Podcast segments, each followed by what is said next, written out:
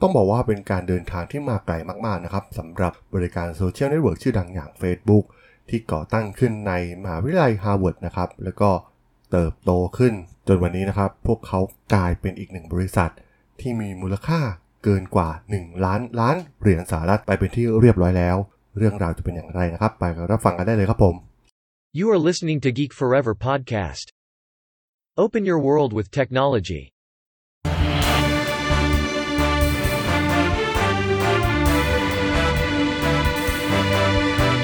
This is Geek Daily.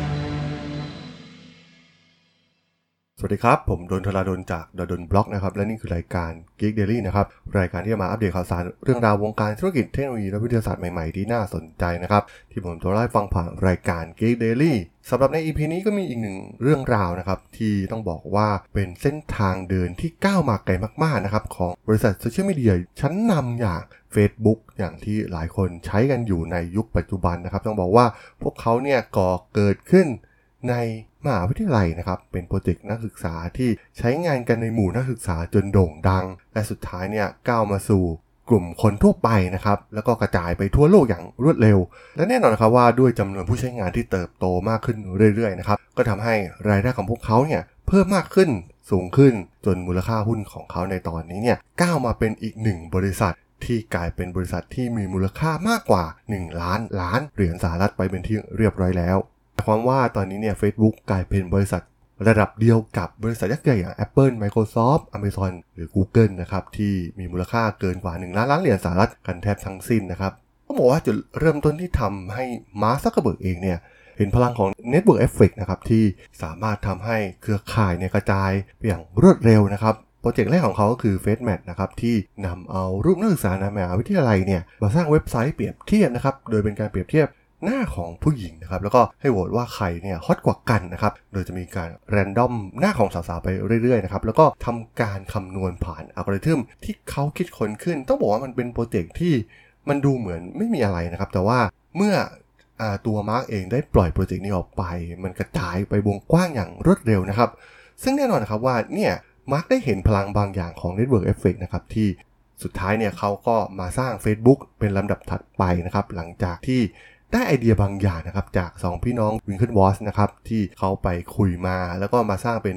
The Facebook ในตอนแรกนะครับ แล้วก็ก่อนที่จะเปลี่ยนมาเป็น Facebook อย่างที่เราได้เห็นกันในทุกวันนี้ตัวรายรับของ Facebook ถือว่าน่าสนใจมากๆนะครับรายได้จากโฆษณาที่เป็นรายได้หลักของพวกเขาเนี่ยต้องบอกว่าเติบโตอย่างต่อเนื่องนะครับในไตรมาสแรกของปีนี้นะครับรายรับ รวมสูงถึง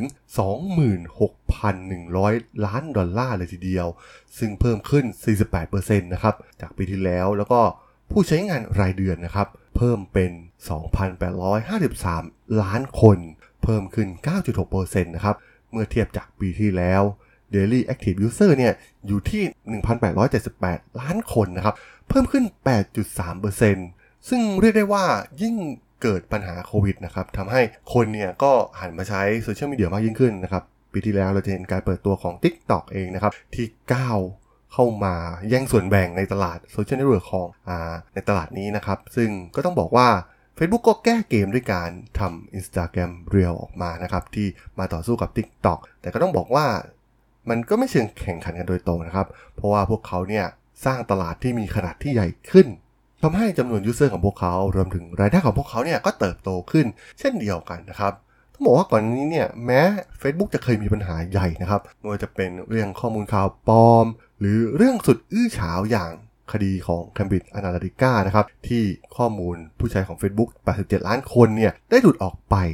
แล้วก็ใช้ในการกำหนดเป้าหมายโฆษณาสำหรับแคมเปญการเลือกตั้งประธานาธิบดีในปี 2016 ของโดนัลด์ทรัมป์นะครับ ถือว่าเป็นข่าวที่รุนแรง ต่อสถานการณ์ของ Facebook ในตอนนั้นมากๆนะครับ แต่ว่า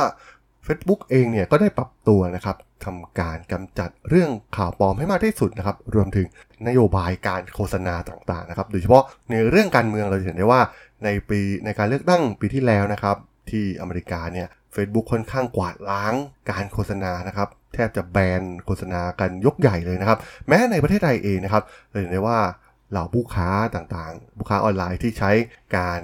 ลงโฆษณาใน Facebook เนี่ยก็ถูกแบนเป็นจำนวนมากนะครับเนื่องจากในช่วงการเลือกตั้งเนี่ย Facebook ค่อนข้างที่จะเข้มงวดมากๆนะครับในเรื่องนี้ ซึ่งมูลค่าที่เพิ่มขึ้นสูงถึง 1 ล้านล้านเหรียญสหรัฐเนี่ยมันก็แสดงให้เห็นถึงเหล่านักลงทุนนะครับที่มองมูลค่าของ Facebook ในอนาคตที่ค่อนข้างสูงครับแน่นอนว่าพวกเขาก็ยังไม่เจอคู่แข่งที่สมน้ำสมเนื้อมากนักนะครับจากตลาดโซเชียลมีเดียซึ่งมันก็เติบโตขึ้นเรื่อยๆ แล้วก็พวกเขาหารายได้จาก ส่วนต่างๆ เพิ่มมากยิ่งขึ้นนะครับ การเข้าซื้อเข้าเทคโอเวอร์กิจการต่างๆนะครับ ไม่ว่าจะเป็นในส่วนของ Instagram WhatsApp หรือ Oculus นะครับ ที่ Facebook เนี่ยกำลังมองไปในโลกอนาคตนะครับ AR VR เนี่ยถือว่าเป็นแพลตฟอร์มโซเชียลมีเดียในอนาคต แพลตฟอร์มโซเชียลมีเดียเสมือนจริงนะครับ ซึ่งถือว่ามันมีผลต่อการเติบโตในอนาคตของ Facebook อย่างแน่นอนนะครับ เพราะว่าตัวมาร์คซักเกอร์เบิร์กเองเนี่ยก็เชื่อมั่นในเรื่อง virtual reality นะครับ ตั้งแต่ในปี 2014 เนี่ย ที่ Facebook เข้าซื้อกิจการ Oculus ด้วยมูลค่ากว่า 2,300 ล้านดอลลาร์ และตอนนั้นเนี่ย ก็เริ่มที่จะพัฒนาเน้นหนักในการสร้างโลกเสมือนจริงของตัวเองนะครับ ซึ่งมีชื่อเรียกว่า Horizon นะครับ เป็นคล้ายๆเกมนะครับ ที่ให้ผู้ใช้สามารถที่ไปสำรวจเล่นและสร้างสรรค์สิ่งต่างๆ ในโลกเสมือนเหล่านี้ได้นะครับ ถือว่าเป็นอีกหนึ่ง ธุรกิจที่น่าสนใจในอนาคตของ Facebook นะครับที่จะมีการเปิดตัวในอนาคต หรือแม้กระทั่งส่วน interface ใหม่นะครับที่ Facebook เพิ่งแสดงออกมาที่เป็นสายรัดข้อมือนะครับแล้วก็ถุงมือสัมผัสแบบใหม่นะครับซึ่งแน่นอนนะครับว่ามันเป็น interface ใหม่ระหว่างมนุษย์กับคอมพิวเตอร์นะครับ ซึ่งเป้าหมายสูงสุดของพวกเขาเนี่ยก็คือจะใช้วิธีการที่เรียบง่ายที่สุดในการตอบโต้กับอุปกรณ์ต่างๆนะครับ ไม่ว่าจะเป็นสมาร์ทโฟน แท็บเล็ต แล็ปท็อปของเรา แน่นอนสิ่งสำคัญที่สุด Facebook กำลังก้าวเข้ามาช้าอย่างช้าๆนะครับ แต่เราเริ่มเห็นอย่างชัดเจนก็คือธุรกิจอีคอมเมิร์ซนะครับ ซึ่งแน่นอนว่าอย่างตอนนี้เราก็จะเห็นเรื่องของ Marketplace เองนะครับ หรือว่าสามารถเปิดร้านค้าต่างๆ ได้นะครับ ทั้งบน Facebook เองหรือ Instagram นะครับ แล้วก็เริ่มมีฟีเจอร์ในส่วนของการสั่งซื้อมากยิ่งขึ้นนะครับ มีรถเข็น มีระบบการชำระเงินนะครับเราเห็นได้ว่า Facebook กำลังทำ ecosystem ของอีคอมเมิร์ซ ภายในแพลตฟอร์มของพวกเขา ซึ่งหลาย ๆ ประเทศเนี่ยก็น่าจะใช้กันนะครับ แล้วก็อย่างในประเทศไทยเนี่ยก็มีการช้อปปิ้งผ่านโซเชียลมีเดียเนี่ยค่อนข้างเยอะมากนะครับ ซึ่งจะกลายเป็นรายได้ใหม่ที่ใหญ่มหาศาลมาก ๆ นะครับของ Facebook ในอนาคตซึ่งก็เป็นเรื่องที่น่าสนใจนะครับว่าตอนนี้เนี่ย Facebook กำลังค่อยๆ สร้างอาณาจักรนะครับ ตอนนี้เนี่ยมูลค่าของเขากลายเป็นบริษัทล้านล้านเหรียญสหรัฐไปเป็นที่เรียบร้อยแล้วนะครับ แต่เมื่อทุก vision ทุกวิสัยทัศน์ของมาร์คซักเกอร์เบิร์กสำเร็จนะครับ สุดท้ายแล้วเนี่ยบริษัท Facebook ของเขาเนี่ยอาจจะกลายเป็นบริษัทที่ใหญ่ที่สุดในโลกเท่าที่เราเคยมีมา ก็เป็นได้นั่นเองครับผม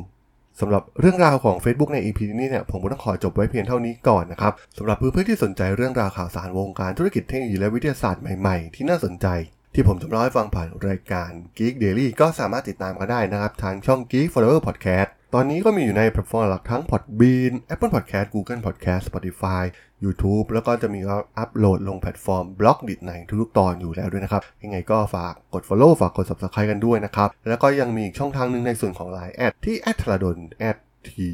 H A R A D H O